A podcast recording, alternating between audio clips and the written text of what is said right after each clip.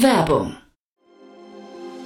Sei dabei beim HTGF Family Day am 11. und 12. Juni in der Station Berlin. Für zwei Tage voller Inspiration und Business. Tauche ein in ein einzigartiges Netzwerkerlebnis mit bis zu 1500 Teilnehmenden. Erkunde das innovative Seed- und Later-Stage-Portfolio des Hightech Gründerfonds. Lass dich vom vielseitigen Programm inspirieren und knüpfe wertvolle Kontakte. Sichere dir jetzt dein Ticket. Mehr Informationen findest du unter www.family-day-htgf f.de.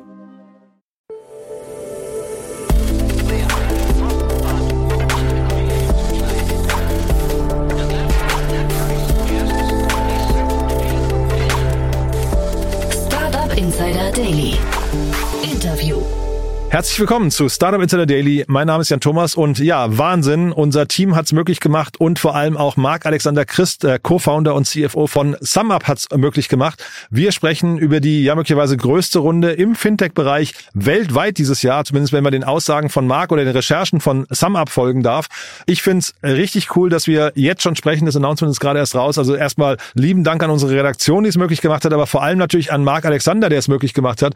Und äh, ihr könnt euch jetzt freuen auf ein sehr sehr, sehr unterhaltsames Gespräch. Ihr werdet gleich merken, Marc ist verständlicherweise sehr gut drauf, denn es ist eine Riesenrunde und äh, Marc strahlt die maximale Entspanntheit und Souveränität aus, die man sich nur wünschen kann. Deswegen, ja, wie gesagt, ein tolles Gespräch. Jetzt mit Marc Alexander Christ, dem Co-Founder und CFO von SumUp.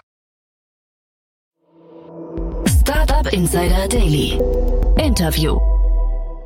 Sehr schön, ich freue mich sehr. Marc Alexander Christ ist wieder hier, Co-Founder und CFO von SumUp. Hallo Marc. Hallo Jan, vielen Dank für die Einladung. Ja, man hört dich, glaube ich, grinsen. Ich weiß nicht, zumindest ich kann mir vorstellen, du grinst. Äh, tolle News bei euch. Ich freue mich halt, dich zu hören. Also das, ach, das ist aber ganz charmant. Du. Ich weiß nicht, worüber die Freude jetzt mehr überwiegt. Also lass mal kurz einsteigen. Ihr habt in einem sehr, sehr schwierigen Marktumfeld vermutlich es geschafft, eine große Runde abzuschließen. Das gelingt nicht jedem, ne? Ja, wir haben das ja letztes Jahr auch schon mal ganz konsistent gemacht. Das haben wir dann dieses Jahr nochmal gezeigt. Ich ja. glaube, wir probieren uns einfach von diesem Marktumfeld fernzuhalten. Äh, würden, glaube ich, viele. Wie gelingt euch das? Also ich glaube einfach gute operative Performance hilft auf jeden Fall. Aha. Aber Spaß beiseite, wir haben, glaube ich, einen sehr guten Shift das letzte Jahr über gemacht, indem wir äh, stark auf Profitabilität gegangen sind und konnten wirklich zeigen, dass wir jetzt seit das ganze Jahr schon, also seit zwölf Monaten, praktisch jeden Monat profitabel waren.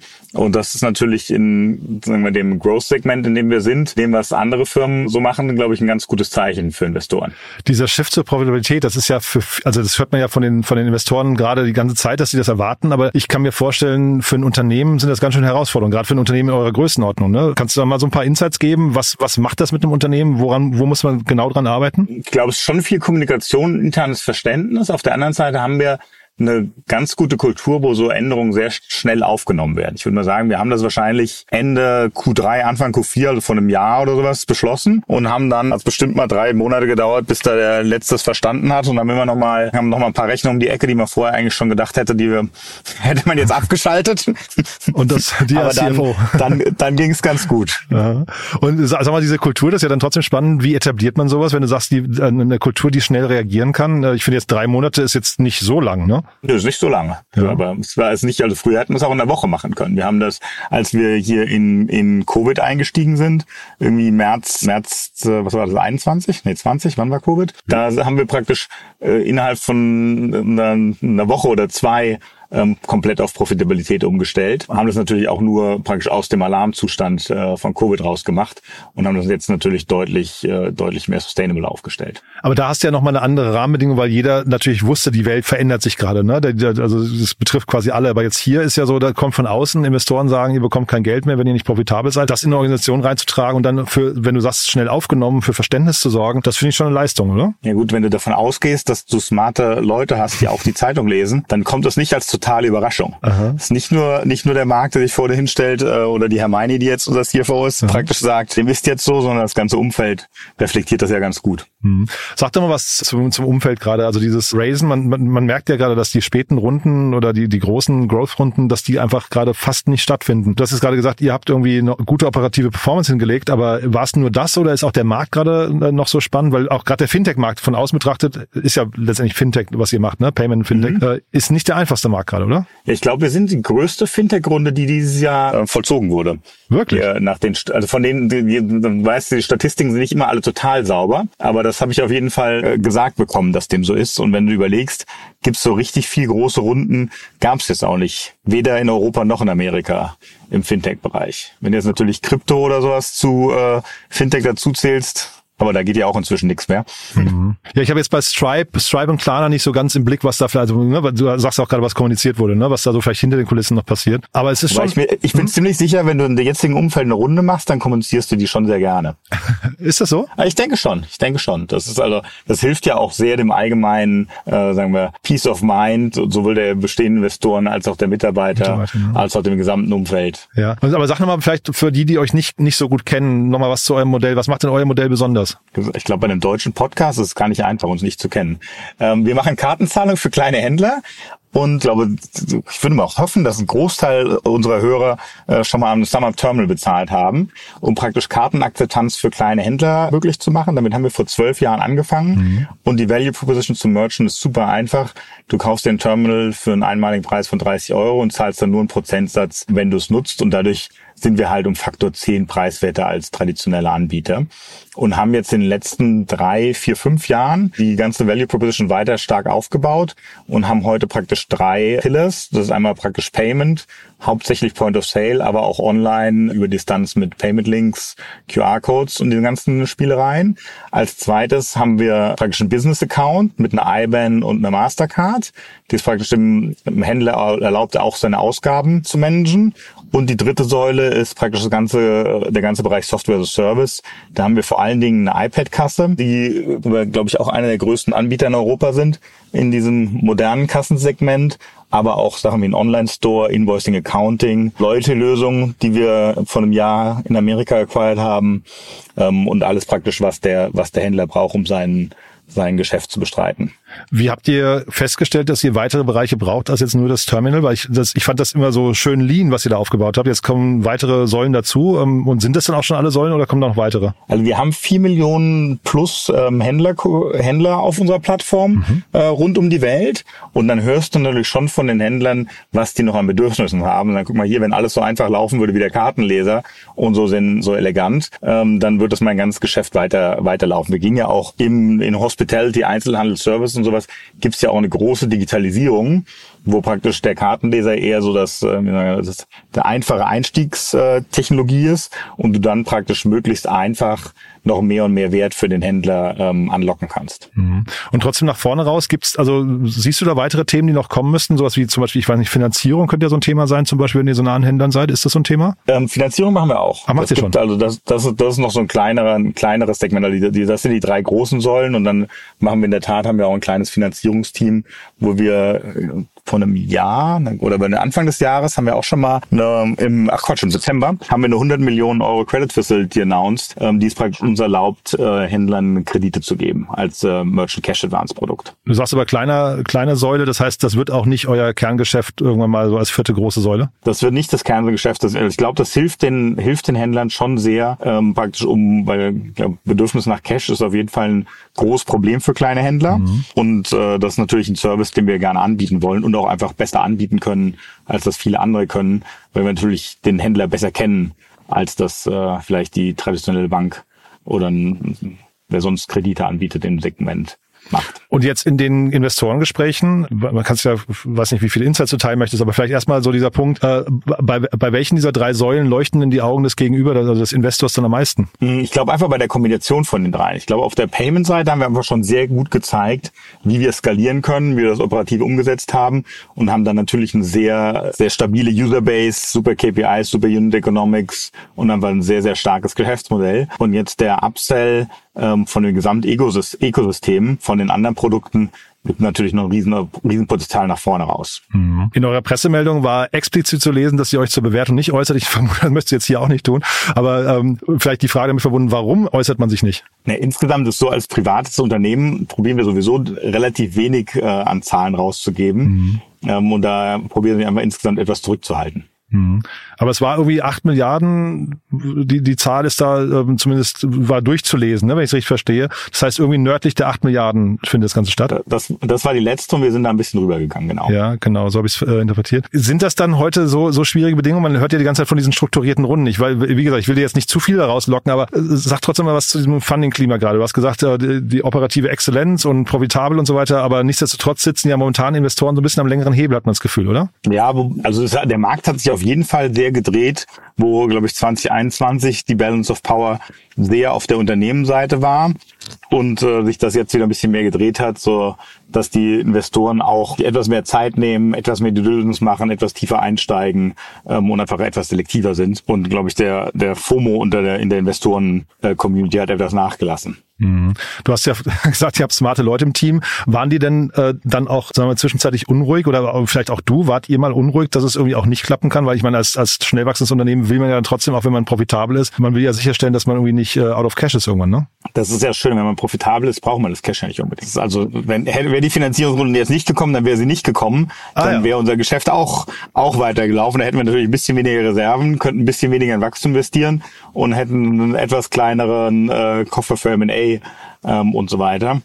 Aber es wäre auch durchaus so weitergegangen. Ja, aber das wollte ich also, verstehen. Habe genau, hab ja. ich jetzt die letzten zehn Jahre öfter Sorge gehabt. Ja. Als, das, als er jetzt der Fall war. Ah, das ist cool. Nee, ich, ich wollte verstehen, warum ihr dann tatsächlich jetzt so eine große Runde abgeschlossen habt, wenn ihr ja eigentlich profitabel seid. Aber jetzt hast du gerade schon M&A gesagt. Ist das dann, also du hast mir im Vorgespräch auch gesagt, ihr geht äh, oder seid gerade nach Australien gegangen. Macht ihr das dann über, ich weiß nicht, Merger Acquisitions oder ist das eher, weil ihr aus dem Kerngeschäft noch schneller wachsen wollt, dann auch noch? Wir haben einen relativ starken äh, M&A Track Record, wo wir irgendwie 2016 haben wir eine Firma gekauft, die ist Peleven äh, von Rocket mhm. praktisch das gleiche gemacht hat wie wir. Genau. Und dann haben wir eine Reihe von Produktakquisitionen gemacht. Also wir haben eine Invoicing Accounting Debitor übernommen, einen Online-Store mit Shoplo, zwei iPad-Kassen mit Goodtill, äh, Tiller und dann mit Five Stars aus Kalifornien jetzt so eine Loyalty, Loyalty-Plattform. Das heißt, wir haben da einen sehr, also ich würde mal sagen, wir haben einen sehr guten, ausgebauten M&A-Muscle mhm. und scheu, scheuen vor Merger Acquisition und der ganzen Post-Merger Integration und Plattform migrieren und so weiter nicht zurück. Also haben da einen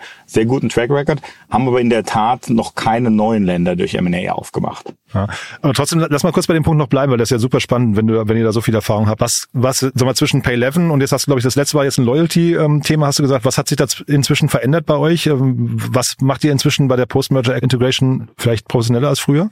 Also wir haben jetzt, wir haben halt den ersten Deal schon sehr, sehr professionell gemacht, weil wir da natürlich mit einer relativ zu uns selber recht großen Firma gemerged haben. Also das war ein de deutlich stärkerer Einschnitt in das Gesamtunternehmen. Bei P11 damals. Bei P11, mhm. ähm, äh, da, weil da haben wir, das hatten wir noch als Merger of Equals äh, announced, war aber eigentlich schon sehr, sehr starke Übernahme. Aber danach haben wir ein paar kleinere gemacht, die natürlich deutlich deutlich schmaler oder leichter integriert werden und praktisch nie weniger am, am Hauptgeschäft sind und ähm, jetzt die letzteren, die waren wieder alle ein bisschen größer. Da, die haben wir natürlich deutlich, deutlich strukturierter wieder, wieder integriert. Das heißt auch praktisch möglichst schnell geguckt, dass die Teams zusammenarbeiten, dass die Zielstruktur klar ist, dass man einen klaren Integrationsplan hat, äh, dass man genau weiß, wo man hin möchte und so weiter. Mhm. Und nochmal kurz zu der Bewertung. Du hast ja gesagt, nördlich der 8 Milliarden. Nur mal dein Blick jetzt gar nicht in eurem konkreten Fall, sondern ist eine Downround, ist das eine Tragödie? Du hast ja jetzt in Richtung äh, auch äh, nach innen, nach, also in Richtung Team. Ist das etwas, wo, wo dann Unmut aufkommt, weil man irgendwie Stock Options und sowas hat? Oder, oder äh, warum ist eine Downround sonst, sonst schwierig? Ich glaube, das ist in erster Linie Signaling. Also wir haben ja, wir haben keine Downround gemacht. Ja, ja, habe ich verstanden, genau. Wir ja. haben nur Uprounds gemacht. Ja, ja. ähm, aber da sagen wir so, ist, wir haben auch, wir haben auch Sommer 21 keine Runde gemacht. Ah, okay.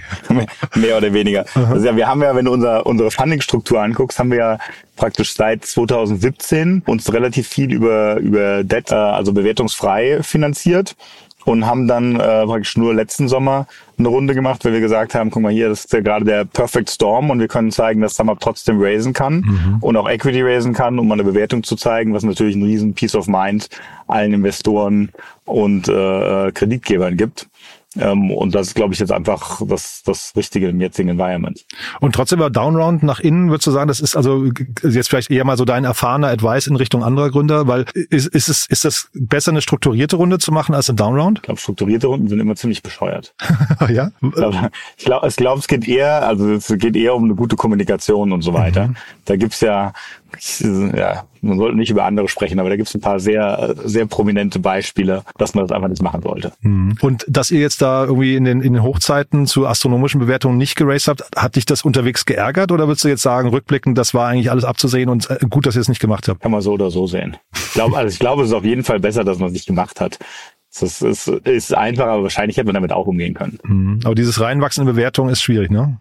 Ich glaube, das kann man auch irgendwann wieder machen. Das ist halt die Frage, wann du das gemacht hast. Ich glaube, in eine Anfang 2020 Bewertung kannst du relativ gut reinwachsen, mhm. wenn du so ein Wachstum hast wie, wie dir. Wenn du jetzt natürlich genau Q3 21 auf einem total überhetzten Markt eine große Runde eingesammelt hast, dann wirst du auch da wieder reinwachsen können, aber das, da wird schon ein bisschen dauern. Hm. Spul doch mal nach vorne. Ich meine, vielleicht kannst du was zum IPO-Fenster sagen oder vielleicht, wenn das nicht sich öffnet, äh, ausreichend für euch, was denn sonst eure Alternativen sind. Baut ihr jetzt einfach eine profitable Firma auf, die dann irgendwie, ich weiß nicht, irgendwann irgendein PE übernimmt oder wie hat man sich das vorzustellen? Also ich glaube, wir bauen auf jeden Fall erstmal für den Long Term, weil die die äh, Opportunity da draußen ist immer noch riesengroß. Mhm. Das heißt, also wir, wir haben jetzt zwar schon eine, eine dezente Größe erreicht, ähm, aber ich glaube, wir sind schon relativ am Anfang, was praktisch Marktopportunität, äh, Merchant Portfolio und so weiter angeht. Das heißt, überhaupt diese ganze Ökosystem-Sicht, wo wir jetzt sind, gibt nochmal eine Riesenopportunität und auch noch ganz neue Merchant-Segmente mit sich und auch, wo unsere Lösung äh, mehr und mehr ausgebaut wird, haben wir natürlich auch eine riesen, riesen Möglichkeit, noch Upmarket zu gehen, wo wir zum Teil, wir haben ja auch ein paar der größten Merchants der Welt, wo wir in äh, England und Irland auch so äh, Fußball- oder so Footballstadien, äh, Stadien und Eventflächen ähm, praktisch machen mit, glaube ich, 500 Point of Sales in einem Gebäude ähm, und sowas. Das heißt, die Opportunität ist da noch riesen, riesengroß. Das heißt, wir bauen da wirklich eher für den Long Term. Und ich glaube, wenn man sich unsere Größe anguckt, äh, da gibt es auf jeden Fall eine gewisse Konsolidierung in der Szene. Da sehen wir uns eher als den Konsolidierenden, als den konsolidiert werdenden. Und äh, wenn du jetzt nach äh, IPO fragst, das ist natürlich eine beliebte Frage in unserem größten Segment. Ich wollte dich nicht langweilen. Das, äh, langweilen das ne? naja, sagen wir so, momentan ist es auch gleichgültig, so wie die Märkte sind. Ja. Und irgendwann wird das wahrscheinlich schon in Sternen stehen. Ähm, aber es ist jetzt nicht das Dringendste, was wir auf der, unserer Roadmap haben. Da kümmern wir uns sehr darum, gute Technologie für Merchants zu bauen und äh, das Geschäft weiter auszubauen. Klingt aber jetzt alles sehr entspannt, wie du so auftrittst. Ne? Also kannst du mal so ein bisschen in dein Inneres blicken lassen? Gibt es da Themen, die dich auch beschäftigen, wo du sagst, boah, da wissen wir noch nicht genau, wie wir lösen? Oder ist das wirklich tatsächlich, ihr habt euren Weg gefunden und äh, sagst ja jetzt gerade auch, wenn die Runde nicht stattgefunden hätte, dann seid ihr vielleicht weniger der Konsolidierer, sondern hättet einfach so weitergemacht. Ja, gut, sagen wir das. Ich glaube, das Gründerleben ist insgesamt immer ein herausforderndes, aber ich mache das jetzt auch schon seit zwölf Jahren. Ich glaube, da sind da, da wächst man auch an seinen Herausforderungen. Aha. Ja, aber gibt's da welche, wo du sagst, äh, also die muss man, ich meine, du bist scheinbar gewachsen, ne? Aber gibt's da so Themen, wo du sagst, die, die, die muss man noch lösen? Nee, ich glaube, also nicht, du hast natürlich immer Sachen, die man besser machen kann, aber ich glaube, wir sind schon ganz solide aufgestellt ähm, und haben eigentlich eine sehr, sehr gute Startposition im Markt. Wann, wann kommt denn so ein Punkt, ich meine, wenn du sagst zwölf Jahre, wann kommt denn so ein Punkt, wo man sagt, man ist nicht mehr der Richtige in der Rolle? Das frage ich mich öfter mal, aber bisher sieht's noch ganz gut aus. Ja. Das ist Nee, weil das hast, hat man ja relativ häufig, dass dann irgendwie Gründer den, den äh, Staffelstab mal über, äh, übergeben. Ne? Also langweilt dich auch noch nicht? Nö, lang, also nee, langweilt mich nicht, weil wir uns ja auch immer, also das ist ja nicht so, dass die alle zwei Jahre ist die Firma ja komplett neu bei dem Wachstum, den wir hinlegen. Mhm. Ähm, das heißt, das wird nicht langweilig. Ich war jetzt sieben Jahre CFO oder sechs Jahre CFO und habe da gerade äh, den Staffelstab mal an die Hermione übergeben, mhm. die auch übrigens die Finanzierungsrunde äh, gezaubert hat und das ähm, sehr gut übernommen hat seit März und habe mich jetzt auf den CEO-Posten weiter bewegt. Das ist, äh, gibt natürlich schon noch mal ein paar neue Herausforderungen. Langweilig wird's nicht. Ja, wieso hast du das gemacht? ich wusste das gar nicht. Wieso hast du das gemacht? Weil CFO einfach alles gesehen oder weil da jemand, äh, was nicht mit einem anderen Skillset gebraucht wurde? Oder wie, wie kommt das? Ich glaube, also ich habe das sechs Jahre gemacht und glaube, alles, was ich machen wollte und machen kann, mhm. habe ich wahrscheinlich gemacht und wahrscheinlich hätten wir auch die letzten fünf Prozent noch rausholen können. Aber da glaube ich, kann jemand, der länger als ich CFO war und mehr Erfahrung hat, kann da wahrscheinlich noch, uns noch mal in, in neue Welten weiterbringen. Mhm.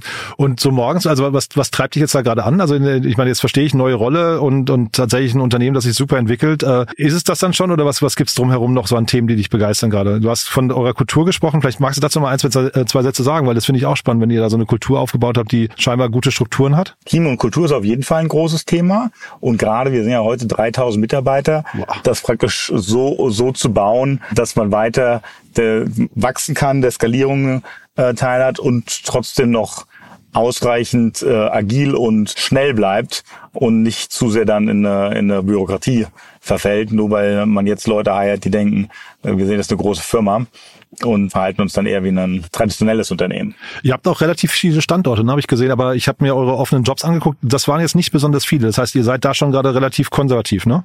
Ja, was haben wir denn? Es gibt doch bestimmt noch 100 offene Jobs, hätte ich jetzt mal geschätzt. Boah, also nicht, der, nicht auf der Seite, auf der ich geschaut hatte. Nee, da waren, da waren jetzt so sechs ja. offene Jobs, glaube ich, oder so. Ähm, nee, da, also ja? das würde mich hier sehr wundern. Okay, das, also dann, das, dann muss ich nochmal schauen. Kurz, ja? Ich gehe, das war das, also da, da nur, nur damit ich jetzt nichts Falsches Ach, erzähle. Das scrollt hier weiter. Ja, ja, guck mal, das, jetzt, das war jetzt äh, tatsächlich super. Das habe ich ja äh, super. Ja.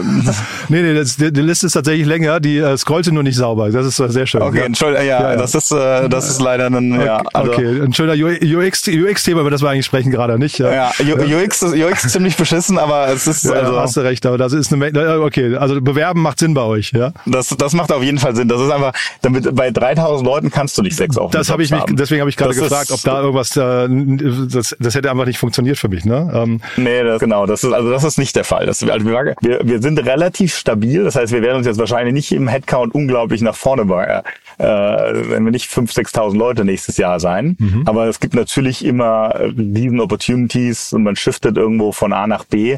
Und du hast natürlich auch bei 3000 Leuten, äh, hast da einen gewissen äh, Normal Attrition, mhm. die man immer wieder auffüllen muss. Ja, dann hoffe das ich nur, ja, dass die Leute, die sich, die sich bei euch bewerben wollen, cleverer sind als ich, ne, beim, beim Scrollen. Ja, ähm, aber nee, das, das klingt ja schon mal, das klingt ja schon mal cool. Und gibt's da, gibt's da, also Berlin ist trotzdem, hatte ich jetzt äh, auf den ersten Blick gesehen, ist nicht der, der Hauptstandort, wo gesucht wird, ne? Nee, wir sind relativ dezentralisiert. Also wir sind ja. insgesamt als Organisation stark dezentralisiert und wir achten darauf, dass praktisch jeweilige Teams immer co-located sind, also in der gleichen Location, sind dann aber relativ, relativ distributed. Also äh, Headquarters in, in UK, wir haben praktisch lizenzierte Standorte in Irland, England, äh, Litauen.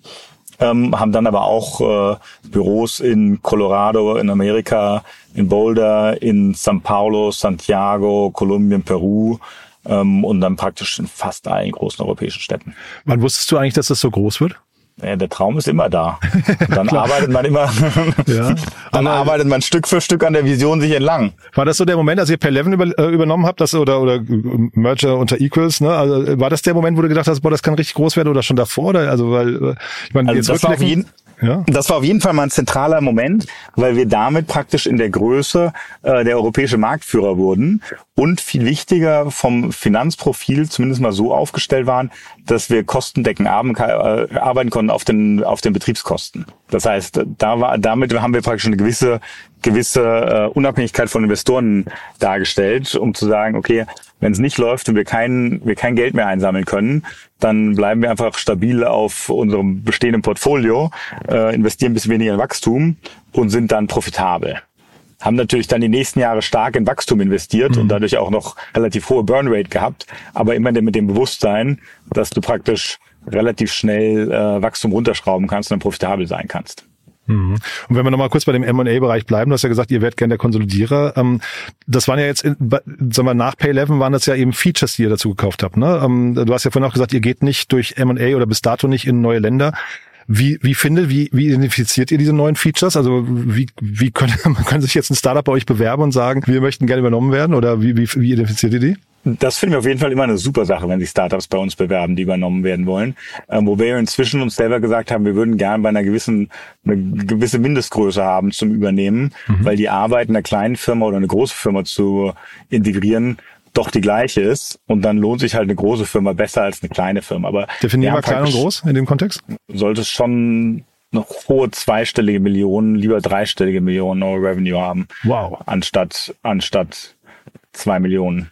Spannend. Also auch eine spannende Größenordnung. Also ich finde, äh, ich merke schon, dir wird nicht langweilig. Ja. Ähm, also zu, zu deiner gerade der Frage, wir ja. hatten praktisch schon in unserem ersten, im ersten Investorendeck hatten wir praktisch äh, so einen, einen, einen Kreis, der praktisch alle Needs von einem Merchant darstellt über Payment, Kasse, Online Store, Accounting, Invoicing, äh, Bankkonto, jada, jada, jada, was da alles so gibt. Mhm. Ähm, und haben dann aber festgestellt, dass das ein relativ dickes Brett ist, das über Nacht zu bauen. Haben uns dann auf Payment ähm, praktisch fokussiert und die ersten sechs, sieben, acht Jahre nur Payment gebaut und dadurch praktisch ein sehr starkes Payment-Modell, ein starke Unit Economics, starkes Merchant-Akquisitions-Tool über Payment gebaut und haben dann darüber jetzt sukzessive den gesamten Software Kreis ausgebaut. Das heißt, wenn du, glaube ich, dich jetzt äh, äh, vom, wobei du bist ja auch ein kleiner Selbstständiger praktisch, wenn du äh, einen, einen, äh, einen Retail-Store oder ein Restaurant oder ein Service-Business aufmachen möchtest,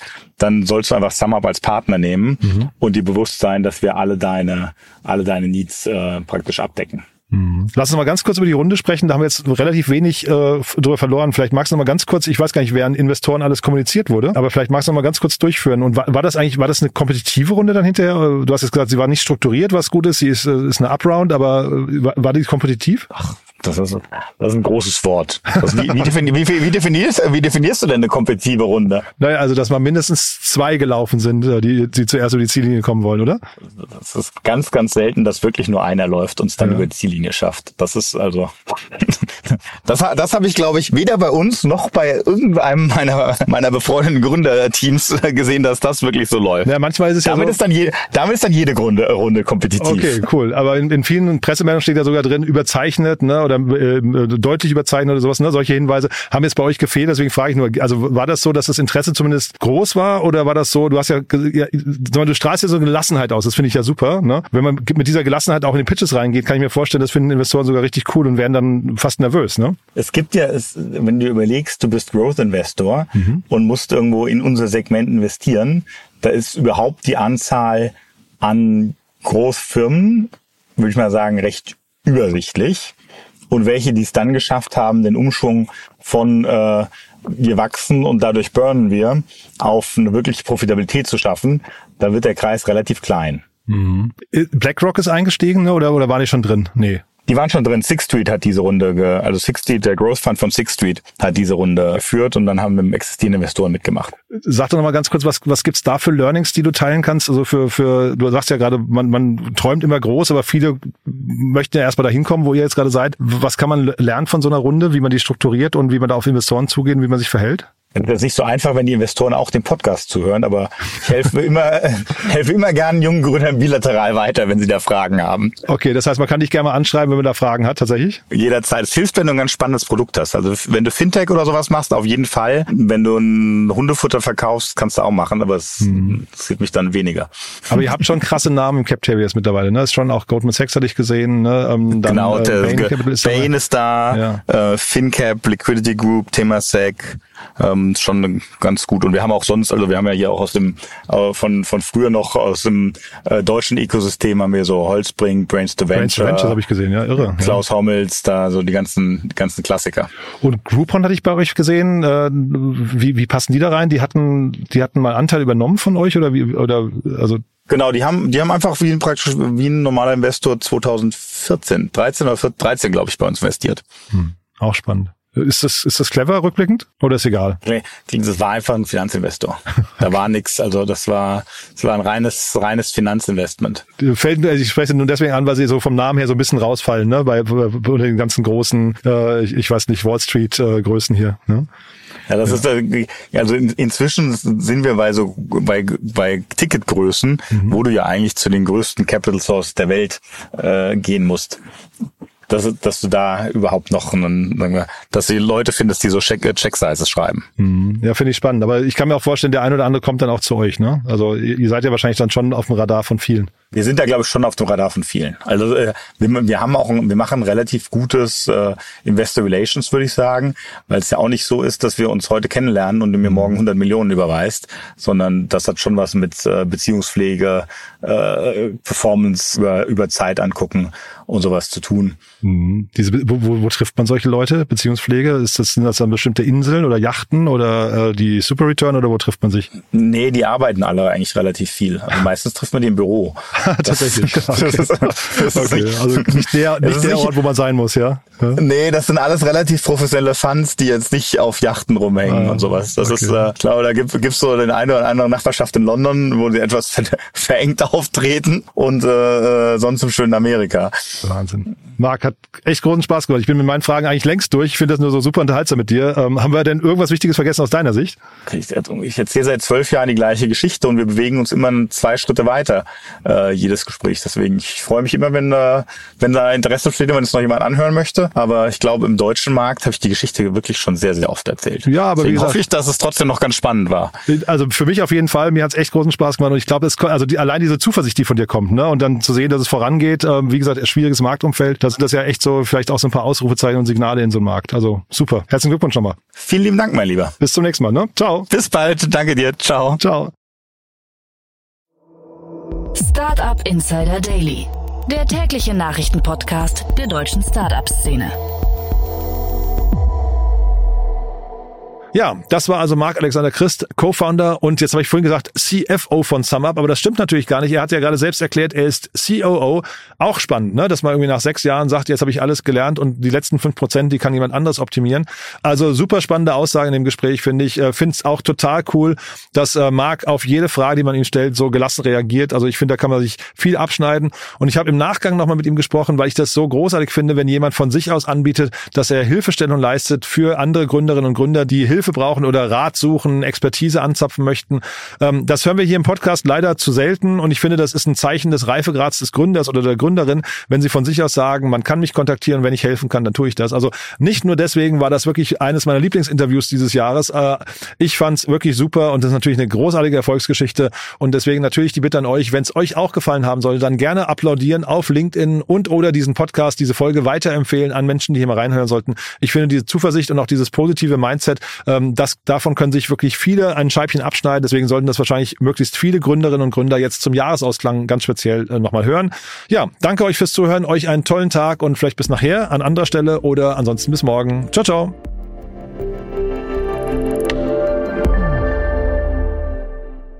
Diese Sendung wurde präsentiert von Fincredible. Onboarding made easy mit Open Banking. Mehr Infos unter www.fincredible.io.